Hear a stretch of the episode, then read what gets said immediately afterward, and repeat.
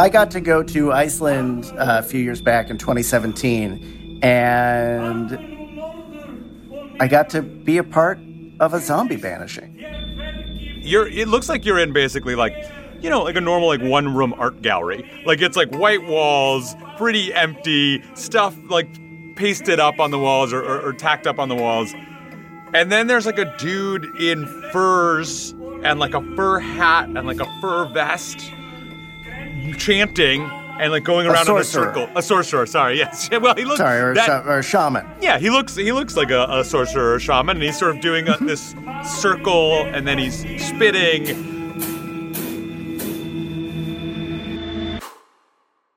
It's very i- incongruous these things uh, together. Yeah, well, what you can't see in that video is the life size skeleton crawling out of the floor.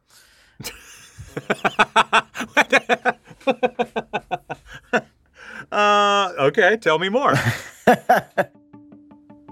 I'm Eric Grundhauser, and this is Atlas Obscura, a celebration of the world's strange, incredible, and wondrous places.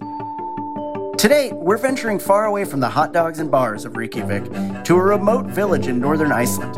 There, we'll explore the ancient lore of the occult in Iceland, learn how to steal milk from our neighbors, and lay our eyes upon a pair of pants made of human flesh. The Museum of Icelandic Sorcery and Witchcraft after this.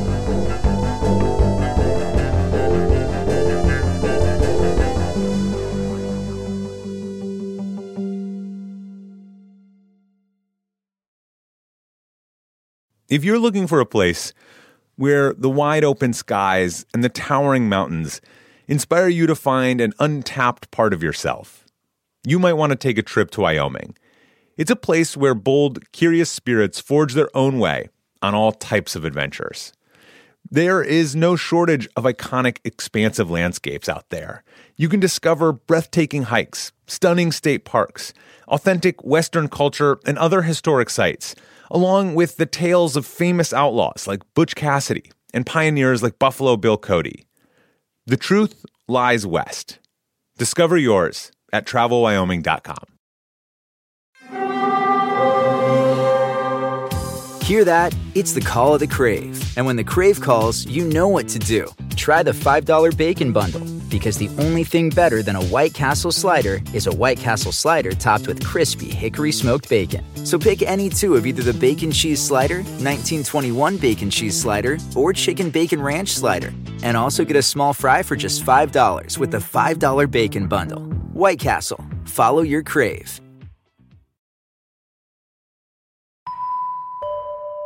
I know who you are, but no one else does. Uh, who are you and what do you do?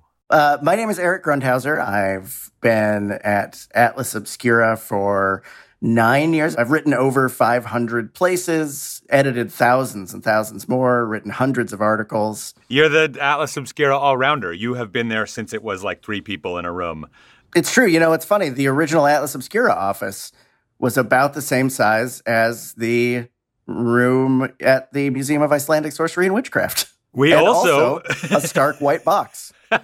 So, okay, first tell me once more. Where is this witchcraft place? Yes. So the uh, obviously the Museum of Icelandic Sorcery and Witchcraft is in Iceland, but it's actually up in a uh, sort of northwestern, uh, more remote part of Iceland called the West Fjords, uh, and it's in an area called Holmavik. It's a small seaside village, maybe only two, three hundred residents, uh, and then you have the museum.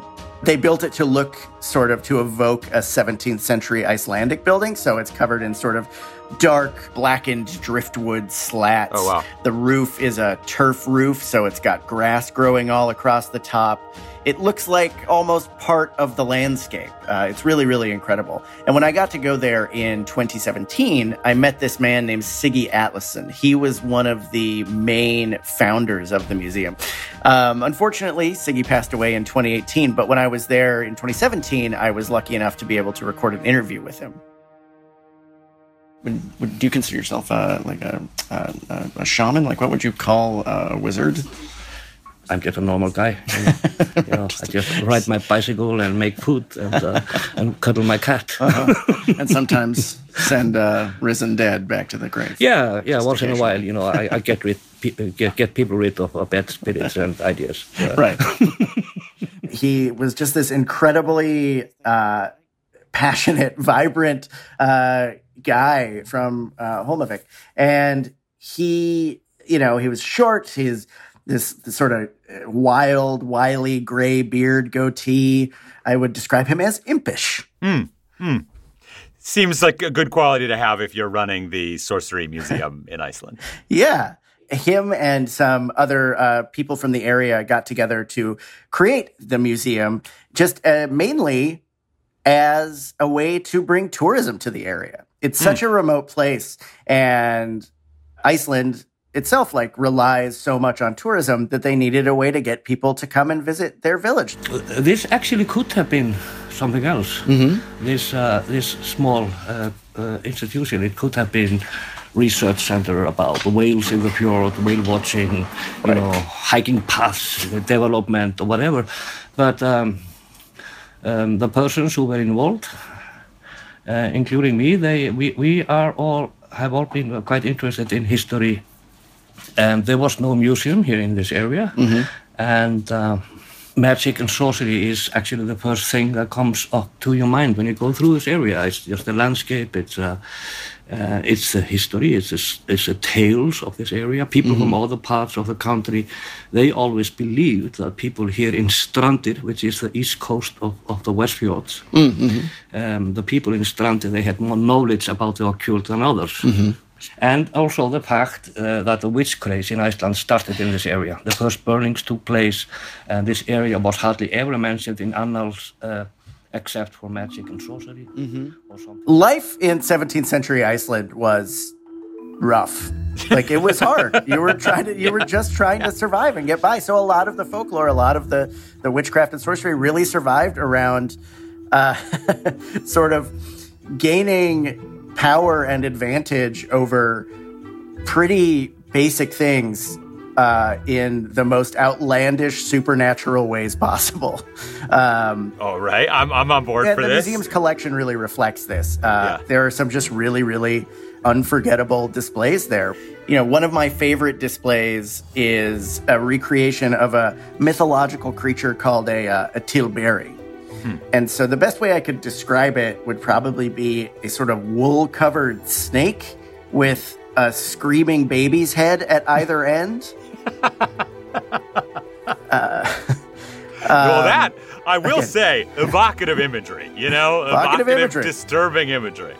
Um, and I, I'm not going to go into the convoluted way that you create a tilberi, but I will say that it involves uh, a bone between a woman's breasts and some chewed up communion wafers. and then at the end, you end up with this creature that can steal milk from your neighbor's goats. That's what the heads are for. sure.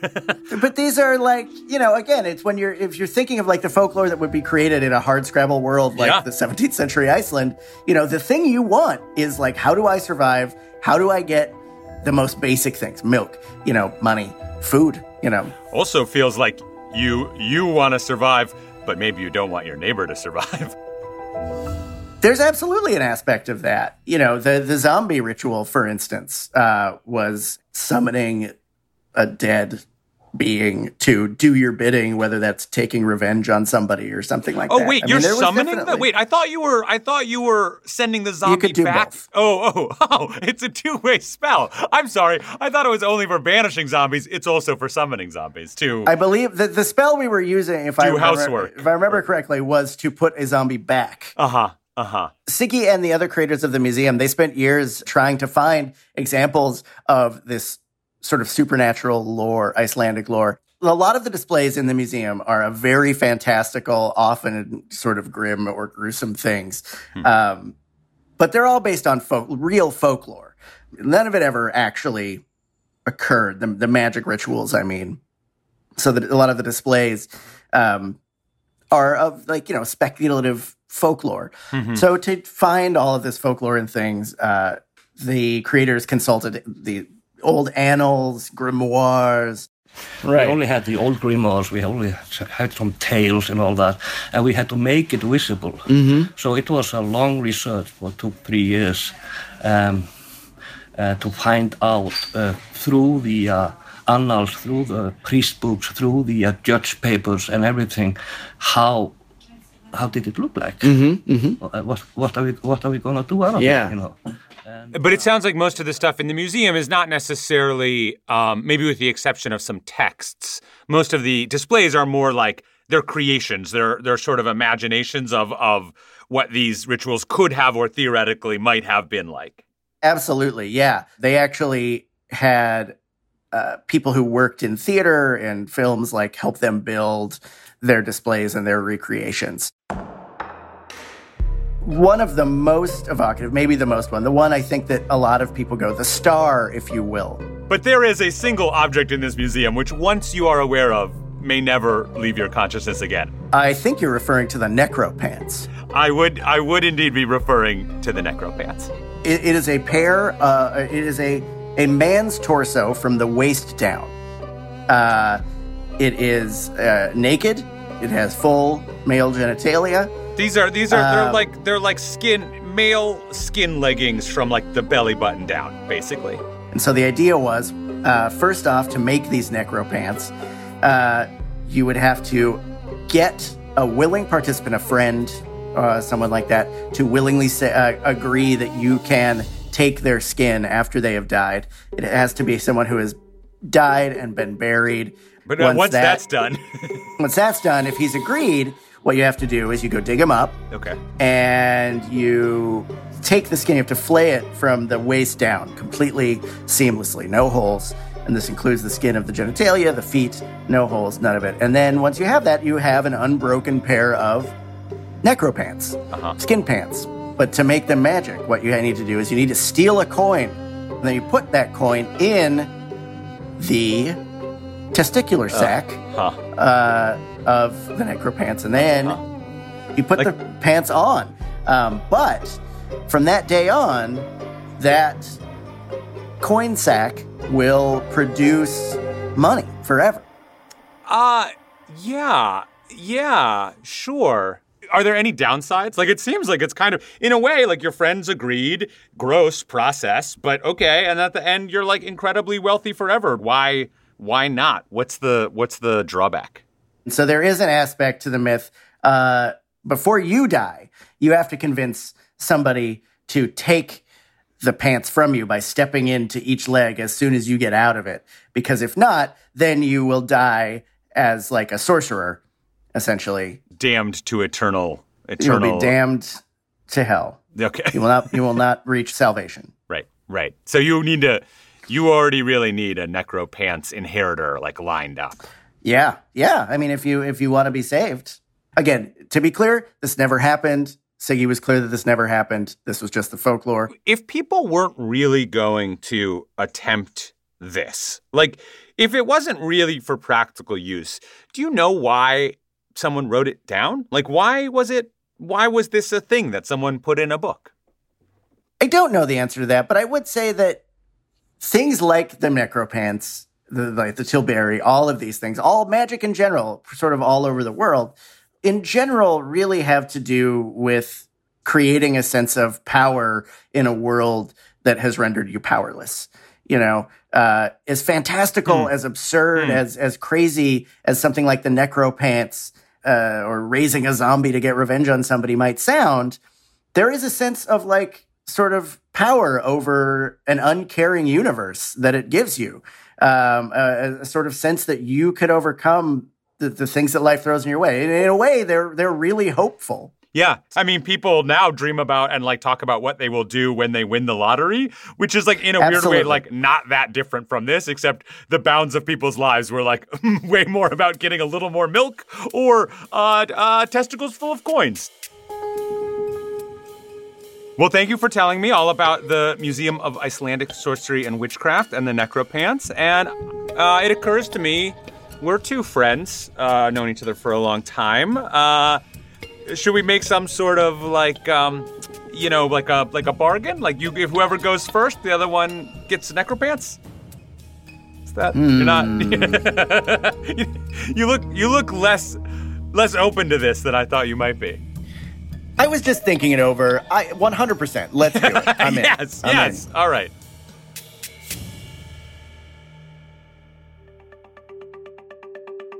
Special thanks to Anna Björk from the Museum of Icelandic Sorcery and Witchcraft. Our podcast is a co production of Atlas Obscura and Witness Docs. This episode was produced by Sarah Wyman.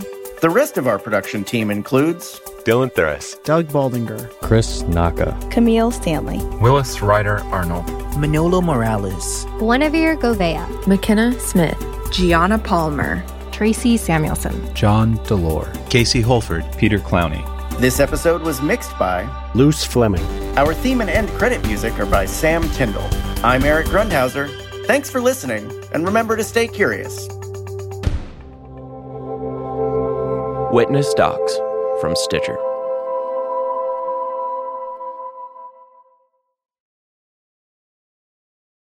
Life is a highway, and on it there will be many chicken sandwiches.